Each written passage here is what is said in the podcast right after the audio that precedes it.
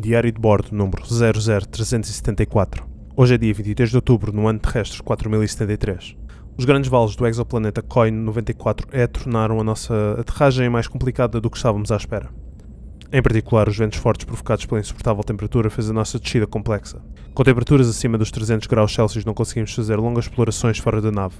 Mesmo na nave a temperatura é extremamente desagradável.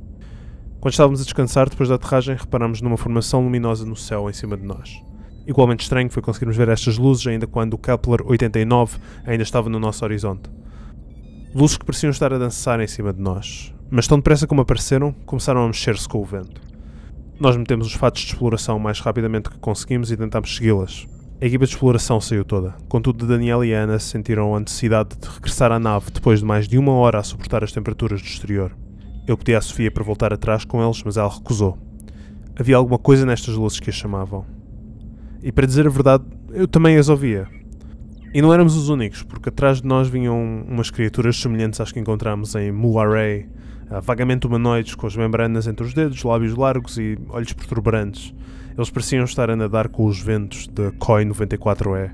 E não tinham qualquer material de proteção para a radiação de Kepler 89 ou para a temperatura. Mas as luzes levaram-nos até ao topo de um planalto, a cerca de 8 km do ponto de aterragem. Lá estava outra nave. Tinha despenhado ali, mas felizmente parte da tripulação ainda estava viva e com fatos de proteção. Nós chegámos até eles antes dos seres que nos seguiam e oferecemos passagem para a nossa nave. Rapidamente fugimos todos dali. Deixámos de ver as luzes quando chegámos ao planalto. A tripulação é da Agência Euroasiática de Exploração do Espaço Profundo. Estavam numa missão para escavar a superfície de COI 94E, Felizmente tiveram um acidente apenas há 7 horas, por isso ninguém tinha queimaduras de terceiro grau. Na nave, quando estávamos a falar com a tripulação que salvámos, eles mencionaram que encontraram debaixo da superfície do planeta uma variedade de fungo que se entranha nas pedras com textura fanítica que cobre a maior parte da superfície deste exoplaneta.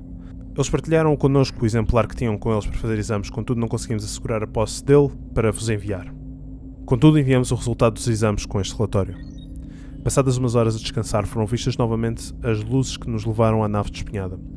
Disseram que as luzes apareceram pouco antes da nave deles começar a falhar. Com este aviso e com medo das criaturas que nos seguiam nos atacarem, nós alocámos e saímos do exoplaneta.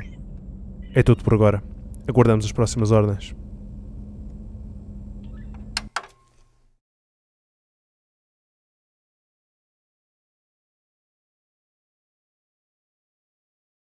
Este episódio é uma sessão de actual play do jogo Alone Among the Stars por Takuma Okada.